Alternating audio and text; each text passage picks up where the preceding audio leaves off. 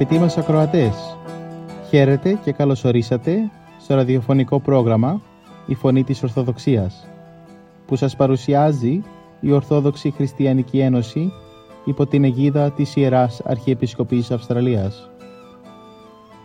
Μεταξύ άλλων θα ακούσετε διδαχές από την Αγία Γραφή, σκέψεις από πατερικά κείμενα και βίους Αγίων. Καλή σας ακρόαση!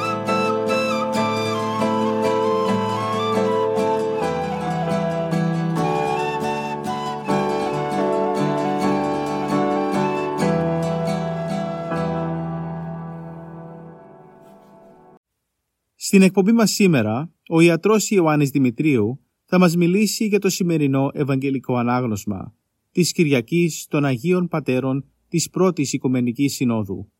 Από το κατά Ιωάννη Ευαγγελίου, κεφάλαιο 17, στίχη 1 έως 13. Βαθύτερα συγκινητική σημερινή περικοπή του Ιερού Ευαγγελίου. Είναι ένα τμήμα από τη μεγάλη αρχιερατική προσευχή την οποία προς τον Πατέρα απίφθηνε ο Κύριος κατά την ιερωτάτη νύχτα του μυστικού δείπνου. Ο λίγες ώρες τον εχώριζαν από το φρικτό μαρτύριον. Ο λίγες ώρες υπελείποντο για να ολοκληρωθεί το επίγειον για τη σωτηρία των ανθρώπων έργων του. Και ως Μέγας Αρχιερεύς αναφέρει προς τον Πατέρα το πέρας του λειτουργικού του έργου.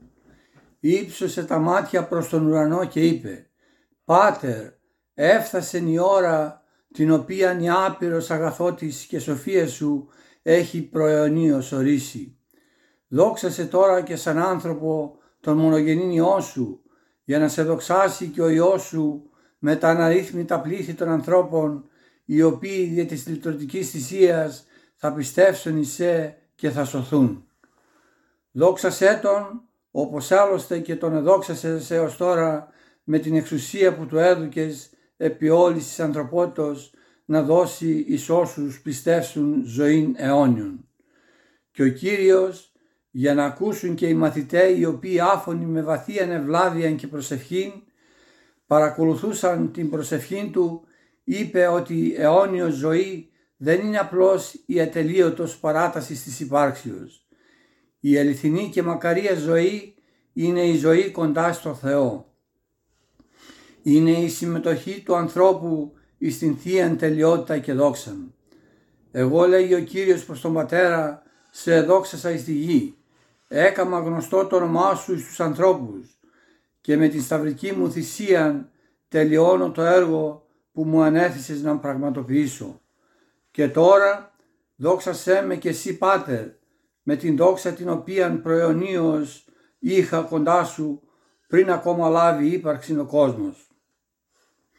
Και εν συνεχεία ο Κύριος απευθύνει προς τον Πατέρα θερμόν και πολύτιμον έτοιμα για τους μαθητές του και προσθέτει «Τώρα όμως εγώ φεύγω από τον κόσμο και έρχομαι προς σε. Αυτοί μένουν μόνοι στους πειρασμούς, τους κινδύνους και τους διωγμούς του αμαρτωλού κόσμου. Όταν εγώ ήμουν μαζί τους, τους επροφύλατα από αυτούς τους κινδύνους και τους επροφύλαξα ασφαλείς πλην του Ιούδα, ο οποίος μόνος του και με πείσμα επροτίμησε την οδόν της απολίας. Δι' αυτούς εγώ Πάτερ ειδικότερα σε παρακαλώ όχι για τον αμετανόητο αμαρτωλό κόσμο. Πάτερ Άγιε, φύλαξέ τους εν το Αγίο ονοματί σου από τον εγωισμό, από τις φιλονικίες και διαιρέσεις και κράτησέ τους ενωμένους με μια καρδιά και με μια ψυχή με το αυτό φρόνημα και την αυτή πίστη. Σύνδεσέ τους στενά μεταξύ των, ώστε να μείνουν ισοβίως ενωμένοι εις ένα πνευματικό σώμα κατά το ειδικό μας πρότυπο, ή να όσοι εν καθώς εμείς. Τρισμακάρι οι μαθητές για τους οποίους με τόση θερμότητα προσευχήθηκε ο Κύριος και τέτοιες δωρεές για αυτούς εξήγησε από τον, ε, εζήτησε από τον Πατέρα. Μακάρι όμως και εμείς οι σημερινοί χριστιανοί, όπως και όλοι οι μέχρι συντελείας των αιώνων χριστιανοί. Διότι κατά τη νύχτα εκείνη για όλους μας προσευχήθηκε ο Κύριος. Πάτερ είπε, δεν σε παρακαλώ δι' αυτούς μόνον, δια τους μαθητάς μου, αλλά και για όλους εκείνους οι οποίοι χάρη στην διδασκαλία των μαθητών θα πιστεύσουν εις εμέ.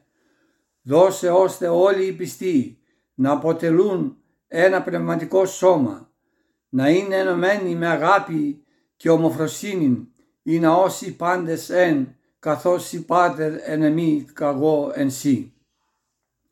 Ο Θεός είναι Θεός της αγάπης. Όπου υπάρχει αγάπη, εκεί υπάρχει και ενότης. Αυτή την αγάπη και δια της αγάπης την ενότητα χαρίζει ο Θεός στους πιστούς.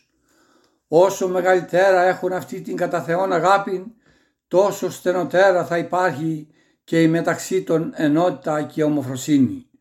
Ο καθένας θα καταβάλει προσπάθεια να εξυπηρετεί τον άλλο, να θυσιάζεται δι' εκείνον, να σέβεται τη γνώμη του και να την παραδέχεται προθύμως όταν είναι ορθή.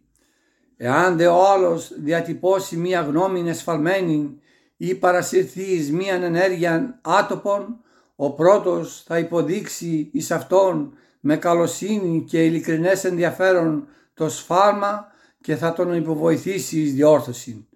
Ακούει τον Απόστολο Παύλο να του λέει ότι έχει καθήκον να υποβοηθεί τον αδελφόν εις ανόρθωση. Μια τέτοια ενότης αποτελεί δύναμη, θεμελιώνει και προάγει τη συνεργασία, εμπνέει θάρρος και αίσθημα ασφαλείας, υποβοηθεί εις πνευματικών καταρτισμών, χαρίζει χαρά και ειρήνη. Ευτυχείς οι οικογένειες, οι κοινωνίες, οι ομάδες των ανθρώπων που έχουν αυτή την ενότητα. Η Εκκλησία όλη είναι ένα πνευματικό σώμα με κεφαλή το Χριστό, με μέλη δε τους πιστούς, οι οποίοι δια του Χριστού ενώνονται αρμονικός και στενός μεταξύ των. Αυτά ο Κύριος ζητεί στην προσευχή του για τους μαθητές του. Αυτά και τα όμοια δεν πρέπει να ζητούμε και εμείς στις προσευχές μας όταν προσευχόμεθα υπέρ των αδελφών μας. Πράγματι, αυτά τα ύψιστα αγαθά, τα πνευματικά, τα σωτήρια, τα αιώνια και αθάνατα.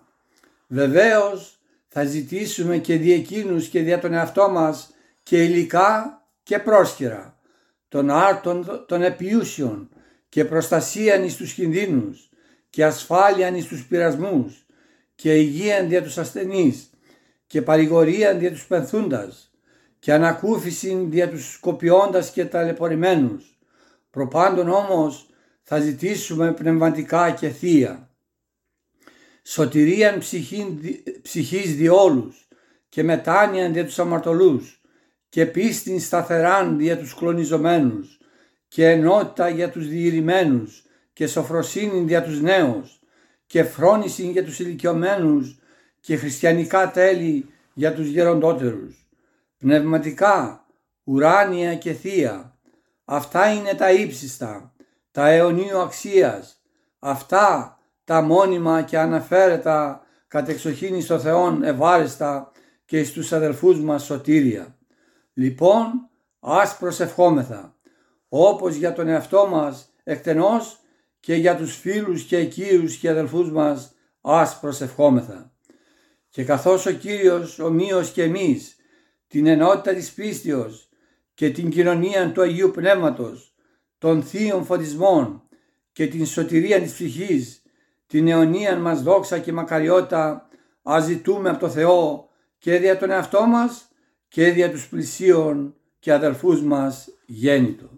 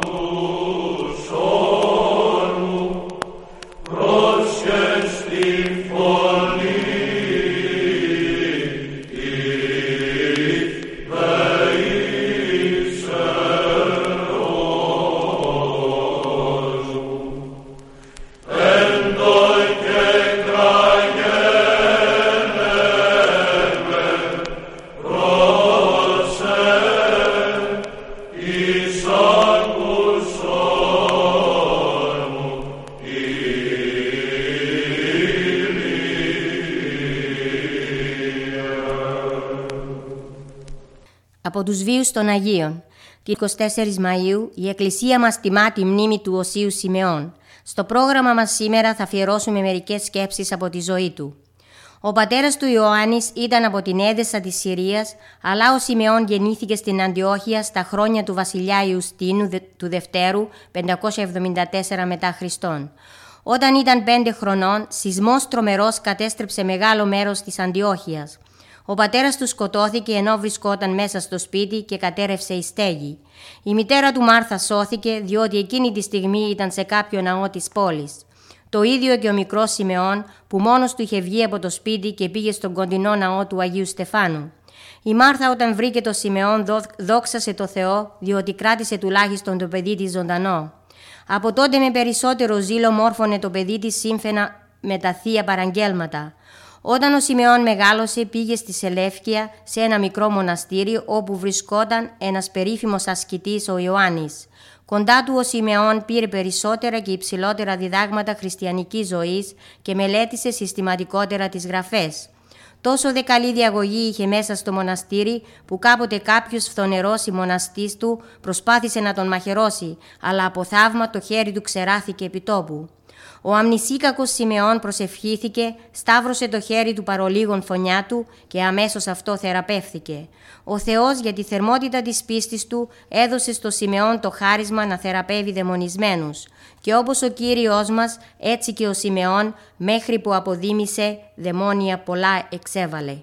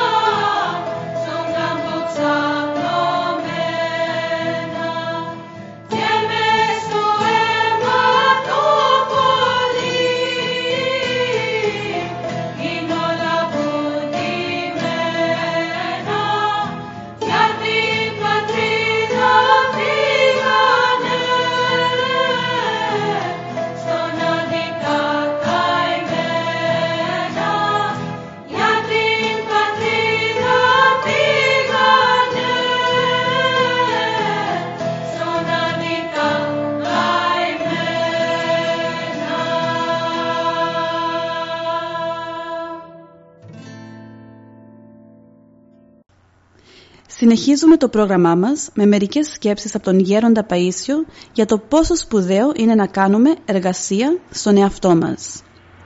Εάν θέλεις να βοηθήσεις την Εκκλησία, είναι καλύτερα να κοιτάξεις να διορθώσεις τον εαυτό σου, παρά να κοιτάς να διορθώσεις τους άλλους. Αν διορθώσεις τον εαυτό σου, αμέσως διορθώνεται ένα κομματάκι της Εκκλησίας. Εάν φυσικά αυτό το έκαναν όλοι, η Εκκλησία θα ήταν διορθωμένη. Αλλά σήμερα οι άνθρωποι ασχολούνται με όλα τα άλλα θέματα εκτός από τον εαυτό τους. Γιατί το να ασχολείσαι με τον εαυτό σου έχει κόπο, ενώ το να ασχολείσαι με τους άλλους είναι εύκολο. Εάν ασχοληθούμε με τη διόρθωση του εαυτού μας και στραφούμε πιο πολύ στην εσωτερική δράση παρά στην εξωτερική, δίνοντας τα πρωτεία στην Θεία Βοήθεια, θα βοηθήσουμε τους άλλους περισσότερο και θετικότερα. Επιπλέον θα έχουμε και την εσωτερική μας γαλήνη, η οποία θα βοηθάει αθόρυβα τις ψυχές που θα συναντάμε. Γιατί η εσωτερική πνευματική κατάσταση προδίδει την αρετή της ψυχής και αλλιώνει ψυχές.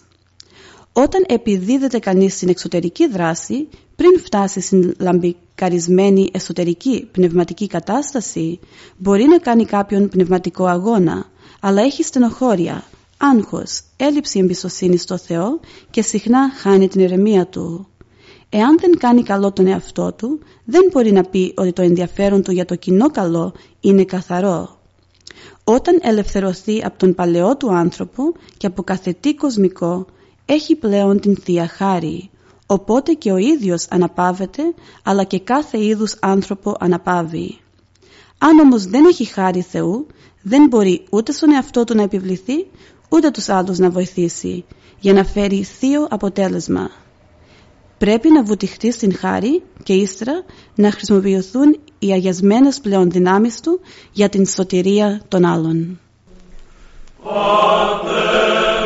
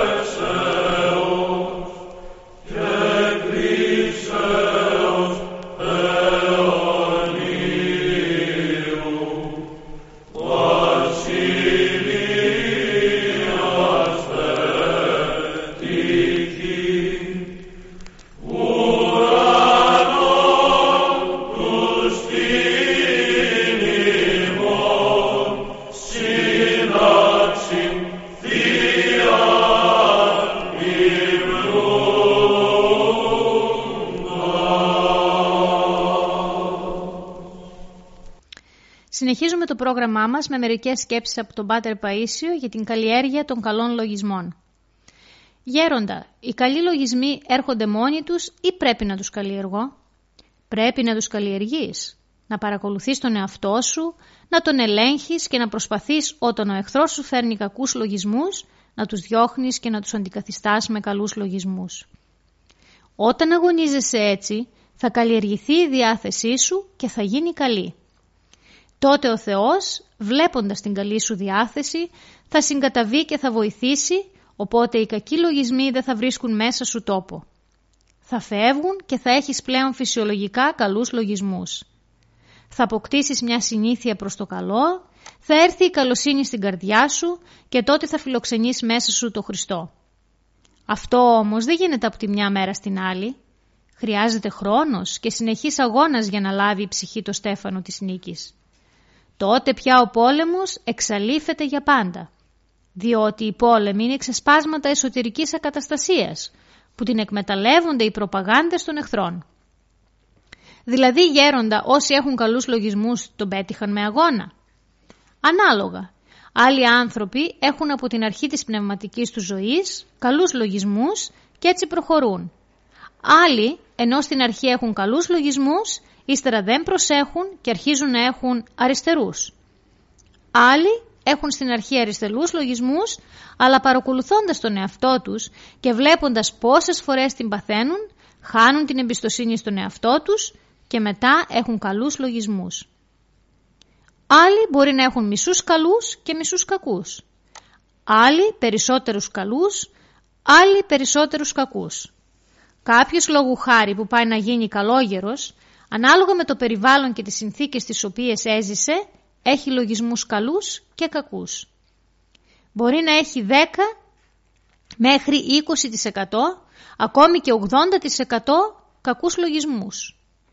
Όταν αρχίσει να κάνει εσωτερική εργασία, παρακολουθεί τον εαυτό του, προσπαθεί να διώχνει τους κακούς λογισμούς και να καλλιεργεί τους καλούς. Συνεχίζοντας αυτή την προσπάθεια, φτάνει μετά από ένα χρονικό διάστημα να έχει μόνο καλούς λογισμούς. Αυτό το διάστημα που είχε τους κακούς λογισμούς στον κόσμο θα εξαρτηθεί και το διάστημα που θα χρειαστεί για να φύγουν. Στη συνέχεια σιγά σιγά σταματούν και οι καλοί λογισμοί και φτάνει σε ένα άδειασμα. Τότε περνά μια περίοδο που δεν έχει ούτε καλούς ούτε κακούς λογισμούς. Αυτή η φράση φέρνει και κάποια ανησυχία στην ψυχή και ο άνθρωπος αρχίζει να αναρωτιέται. Τι συμβαίνει, τι γίνεται τώρα, είχα κακούς λογισμούς, έφυγαν. Ήρθαν καλοί. Τώρα δεν έχω ούτε κακούς ούτε καλούς. Μετά από αυτό το άδειασμα γεμίζει ο νους με τη Θεία Χάρη και έρχεται ο Θείος Φωτισμός. Αυτό το γέμισμα γέροντα πώς είναι; Σε έναν που δεν έχει δει τα άστρα δεν μπορείς να του περιγράψεις πώς είναι ο ήλιος. Αν έχει δει τουλάχιστον τα άστρα μπορείς να του δώσεις να καταλάβει περίπου πώς είναι ο ήλιος. Γέροντα, τι βοηθάει να φτάσει κανείς σε αυτό το άδειασμα που αναφέρατε; Η πνευματική μελέτη, η αδιάλειπτη προσευχή, η σιωπή και η φιλότιμη άσκηση. Μια ψυχή που θα πάρει στα ζεστά τον αγώνα κατά των κακών λογισμών μπορεί να φτάσει σε καλύτερη κατάσταση από μια άλλη που δεν έχει σχεδόν καθόλου κακούς λογισμούς. Μπορεί δηλαδή στην αρχή της πνευματικής ζωής να είχε 90 κακούς λογισμούς και 10 καλούς και να φτάσει σε καλύτερη κατάσταση από αυτήν που είχε 90 καλούς και 10 κακούς.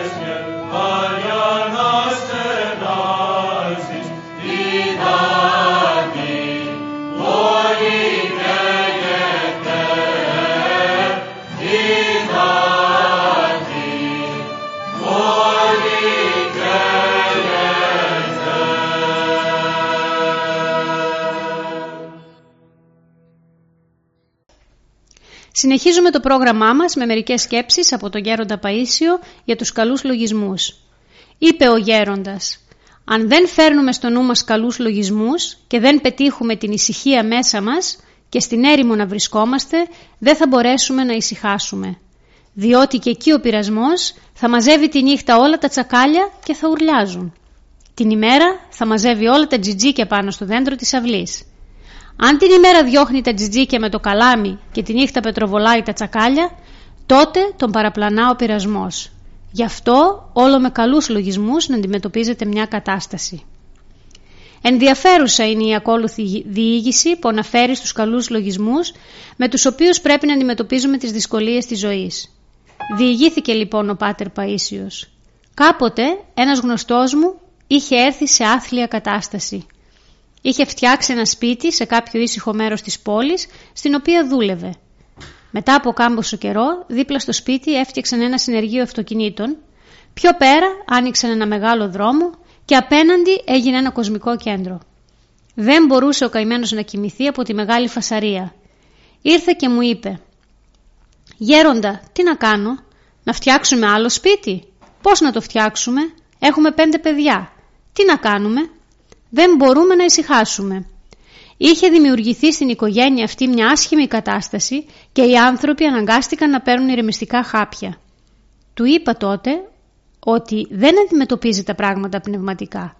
Εάν ο Θεός να φυλάξει γινόταν πόλεμος και σου εξασφάλιζαν τη ζωή σου, εάν καθόσουν σε αυτό το σπίτι, πώς θα θεωρούσες αυτό; Φυσικά, σαν τη μεγαλύτερη ευλογία του Θεού σε σένα και στην οικογένειά σου. Ο κόσμος έξω θα σκοτωνόταν, θα χανόταν και εσύ θα είχες εξασφαλισμένη τη ζωή σου. Θα το θεωρούσες μεγάλη ευλογία. Ε τώρα φέρε ένα ακόμα λογισμό και πες. Δόξα ο Θεός, δεν περνούν φάλαγγες με τάγκς, μόνο αυτοκίνητα περνούν και οι άνθρωποι τρέχουν στις δουλειές τους. Δόξα ο Θεός, δεν γίνεται πόλεμος, τι μεγάλη ευλογία, έτσι και από εδώ δοξολογία και από εκεί δοξολογία.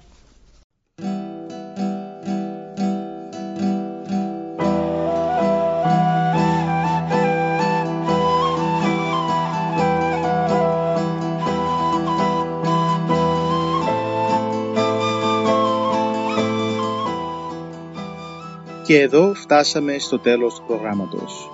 Σας ευχαριστούμε για τη συντροφιά σας. Θα είμαστε και πάλι κοντά σας την επόμενη εβδομάδα. Μπορείτε επίσης να μας παρακολουθήσετε στο Facebook, Spotify και στο YouTube. Κανάλι «Η Φωνή της Ορθοδοξίας». Αγαπητοί μας ακροατές, ο Θεός μαζί σας. Χαίρετε.